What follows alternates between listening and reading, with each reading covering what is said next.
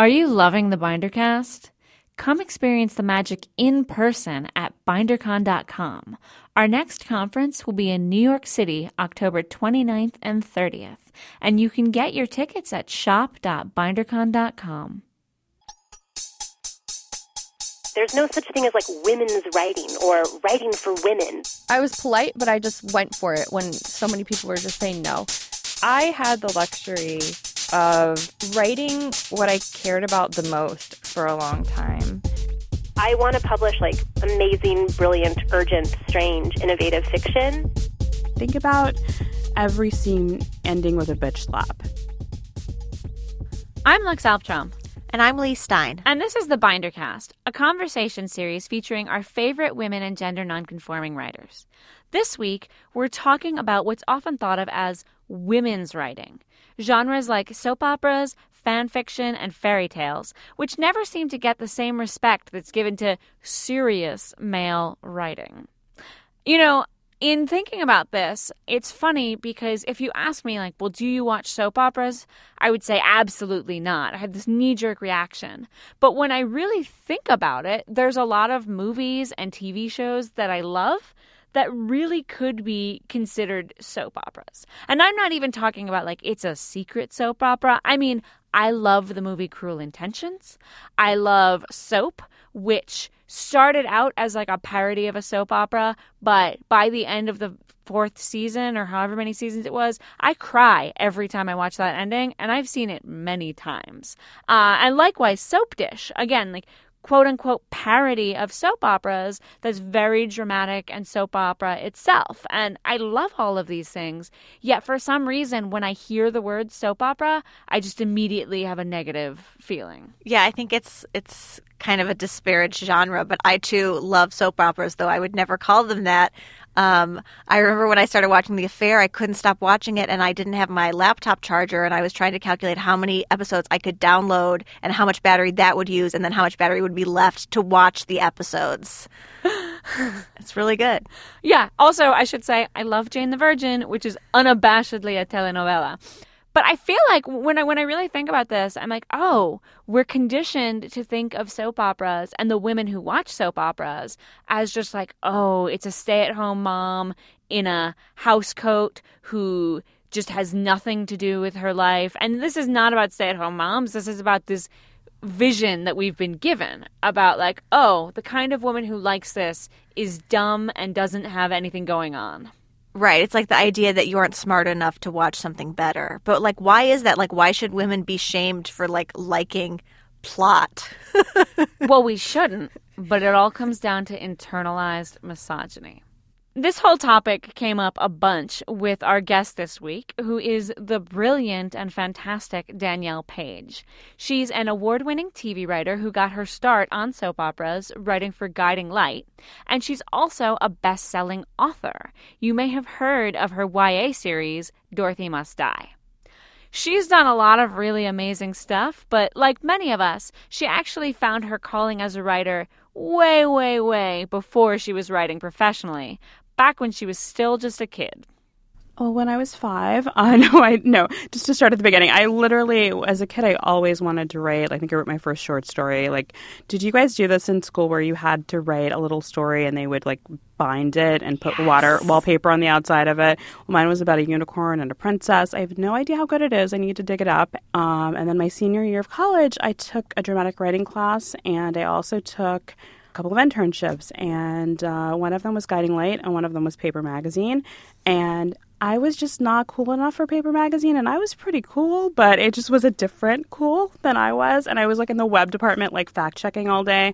And then at a soap opera, I was researching story and hanging out with cute actors. And I thought, okay, well, this is what I'm going to do. And when I graduated, I started working in the production office, and I worked my way up to be writer's assistant. And um, a couple years later, I got to try writing scripts. So that's how I started. Uh, and I loved it. And uh, then soap started to die, which was there were I think maybe 11 when I started and there are 4 now. Oof. So I had to figure out like what's my next move and I always liked writing for kids. So like on the show and I thought well maybe YA. Um, and I wound up writing a pilot for MTV that was about Ivy League kids and it didn't make it, but it got it it sold, so that was a big feather in my cap. And um, then Dorothy kind of just happened. I ran into an editor at a party. And I just I, we were talking, and, and next thing you know, I'm writing books. So it really it was like kind of a surprising journey. I did not expect either soaps or books, but I love it. I think for for me, for Guiding Light, I, I literally had watched it when I was a kid, and my grandmother watched it, and my mom watched it, and that's why I wanted to work there because I literally was like looking in this binder at Columbia and there was like and at Columbia at the time they had computers for like everything else. Like if you wanted to be a business person then like there was a file for that and recruiting. But if you wanted to do entertainment there was just a binder with like loose, like sheets loose sheets of paper with like do you want to work here? Um, so when I saw it I was like I actually know this world a little bit and um, by the time I started writing it was like those voices are kind of in your head I feel like. So it was just the I'd say the real adjustment was when the head writers would change. It would be like one writer might want to do clones, and then the next writer might want to do ghost stories. And at the time, I didn't realize it was like that. I had always been writing fantasy in a way. Like I felt like it was super real. Like not it was making the unbelievable seem believable, but it was still within the realm of possibility, except for the ghosts and the clones. Like it just felt like I was still writing kind of normal people. And as a writer, I enjoyed it as it's just the challenge of writing that quickly and writing that much. I wrote more scripts in my 20s than anyone else I know, like other than other soap writers because I had to write a script every every week. So in terms of writing practice, like that muscle I used it and I got to write all sorts of crazy things that I never would have thought of myself at the time and I I think that's a skill. Writing a lot and writing quickly weren't the only skills Danielle picked up at Guiding Light. She also learned a good deal about structure and pacing and picked up some tips that she still uses for writing novels today.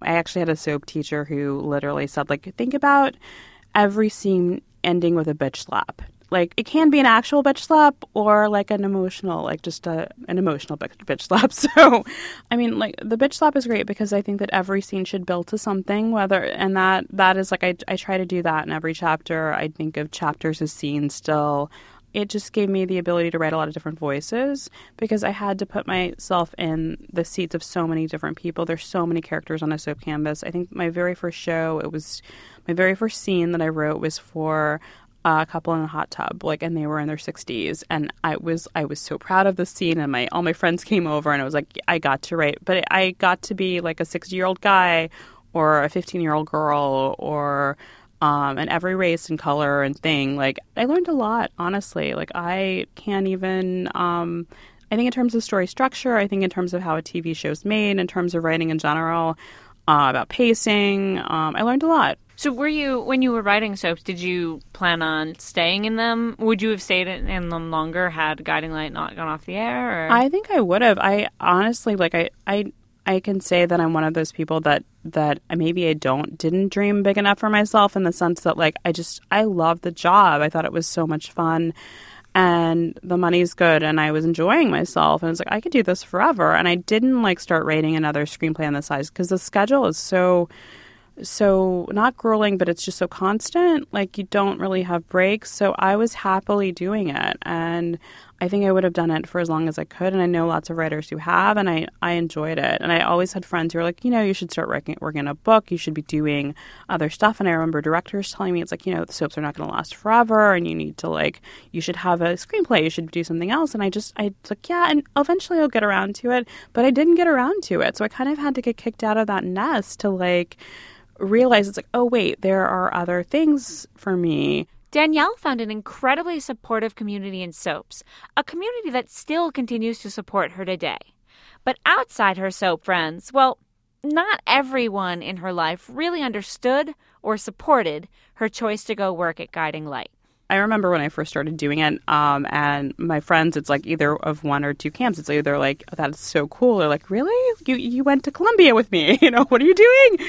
Um, but I think that in terms of storytelling, it is kind of a marvel that they can keep coming up with stuff like uh, like their shows like Guiding Light was 75 when it went off the air, maybe 78 by that time. Wow. Like that is like a history. Like it it reflects the times, it reflects so much that happened and it was it actually helped fuel the television industry. Like for it, like the afternoons were spent for women like watching this stuff while they're doing their housewife. Or I mean, I think it's a part of our history, and I will be very, very, very sad when they're not on the air. So I hope that they continue. And I also think that serialized storytelling takes so much. I mean, like I think that what we're looking at in prime time, they're soaps and you can they can be highbrow soaps but they're still soaps like i feel like there's a little bit like west wing was a soap it was a really well written soap but it's a political soap opera so is house of cards like we we deride these things but there is value there orange is the new black is definitely a soap yes and it is lauded and it is wonderful but i think that the roots are there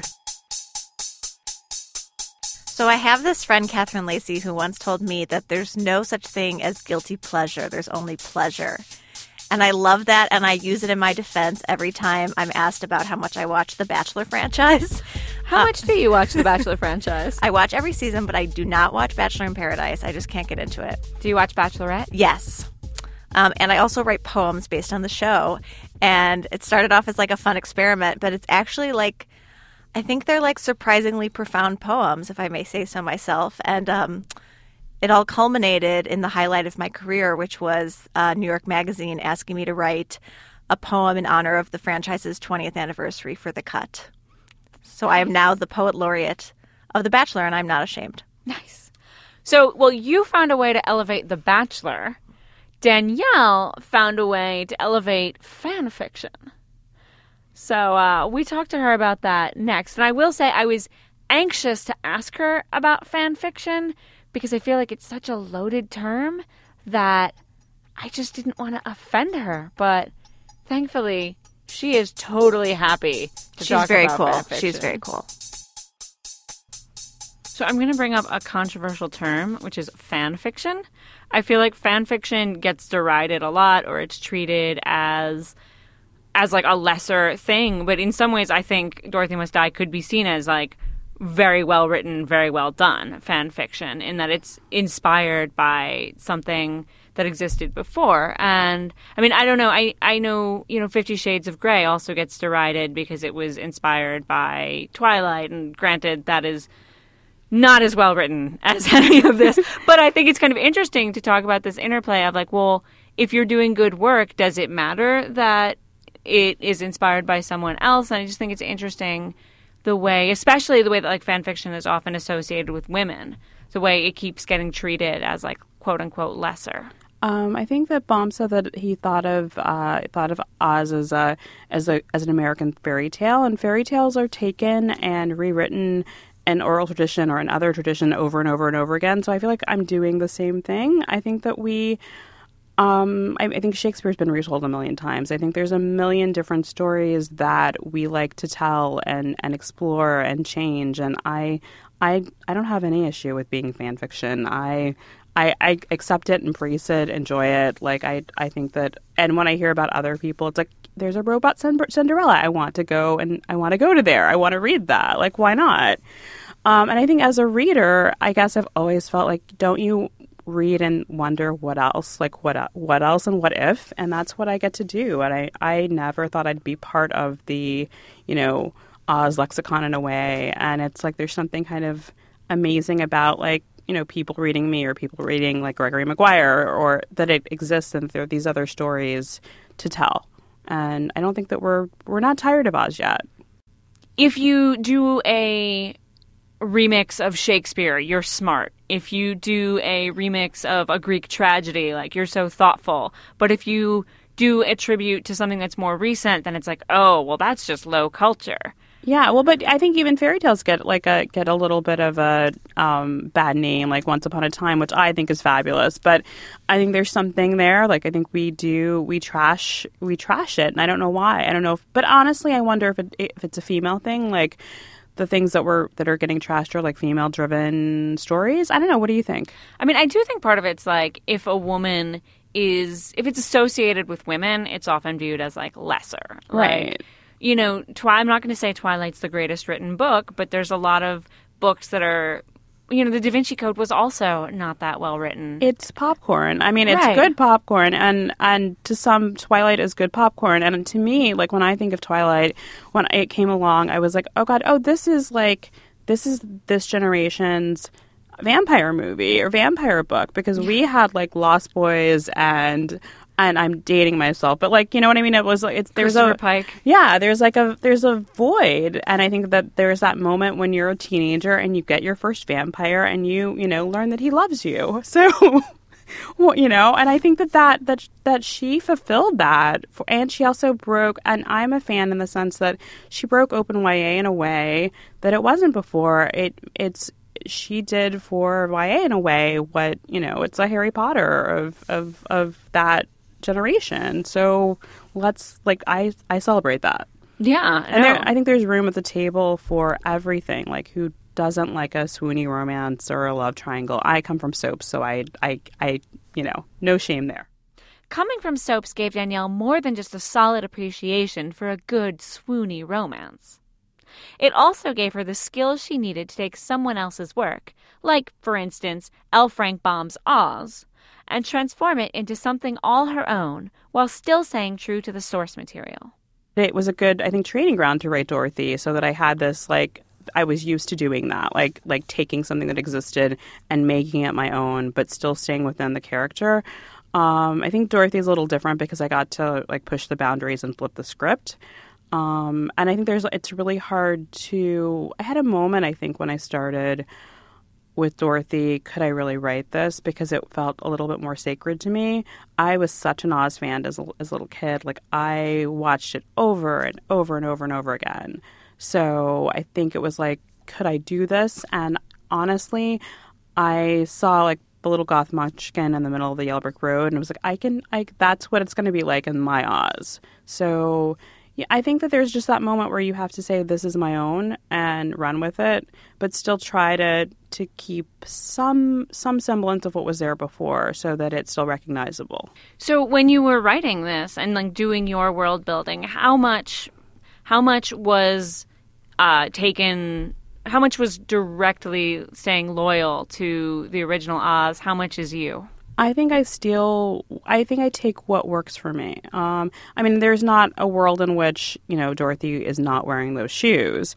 Um, but beyond that, I think anything else is fair game. I like to base like if a character changed from the original, I like it to have an emotional basis or a good reason.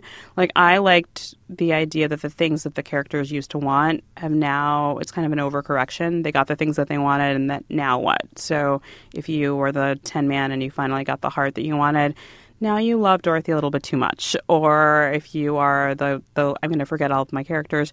Uh, if you're the, I do it every time. Like, it's like, can I ask the audience now? Who is the other? No.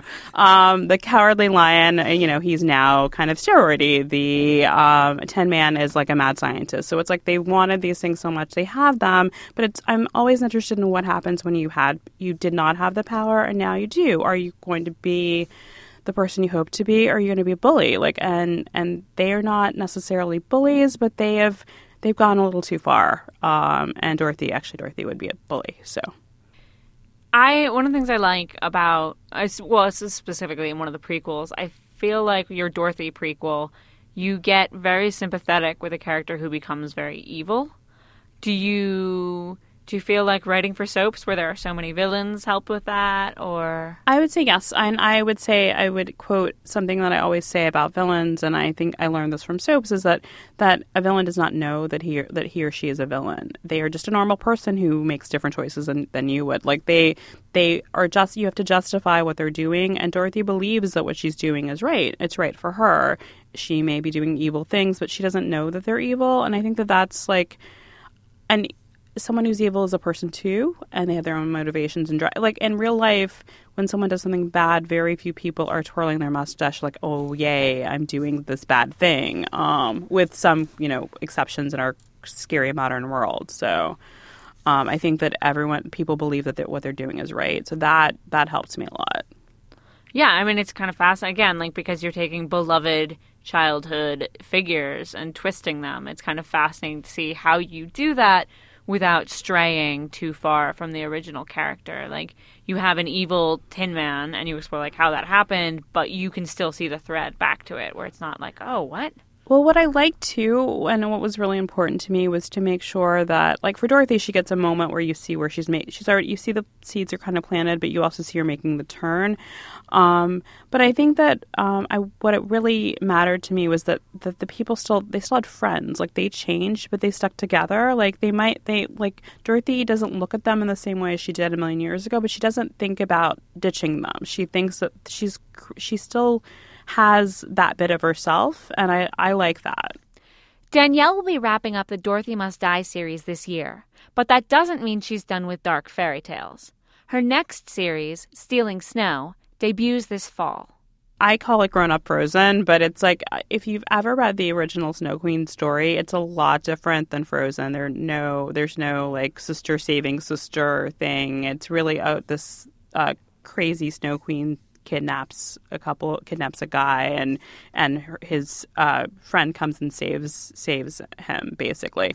So the fairy tale itself is only a few pages long. So i i got to like really like dorothy there's so much source material. There's 13 books but in this case, there's like a 20 page story from Hans Christian Andersen or from the fairy tale world. Um, and so what I did was something completely different. So you meet Snow, and she's in a mental hospital in the upstate New York, and she discovers that she's the Snow Queen, um, or now a Snow Princess.